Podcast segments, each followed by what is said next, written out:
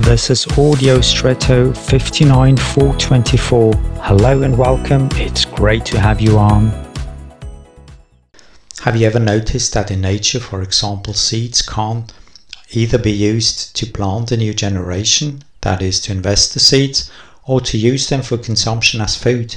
In both cases, the seeds are no longer present, but they serve a different purpose, and that purpose exclusively. This means I cannot plant and consume the same seed, either or.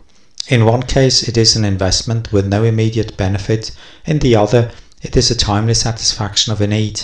Both have their time. I can't always just invest and sow, then I starve. But if I consume everything, then I have nothing left for the future. It takes wisdom to find the right balance. If you find yourself in a similar situation today, for example with your time budget, that is, investing time in someone else or a project, etc., versus time for yourself to enjoy, then I wish you much wisdom and a conscious decision for one and against the other. And now I wish you an extraordinary day.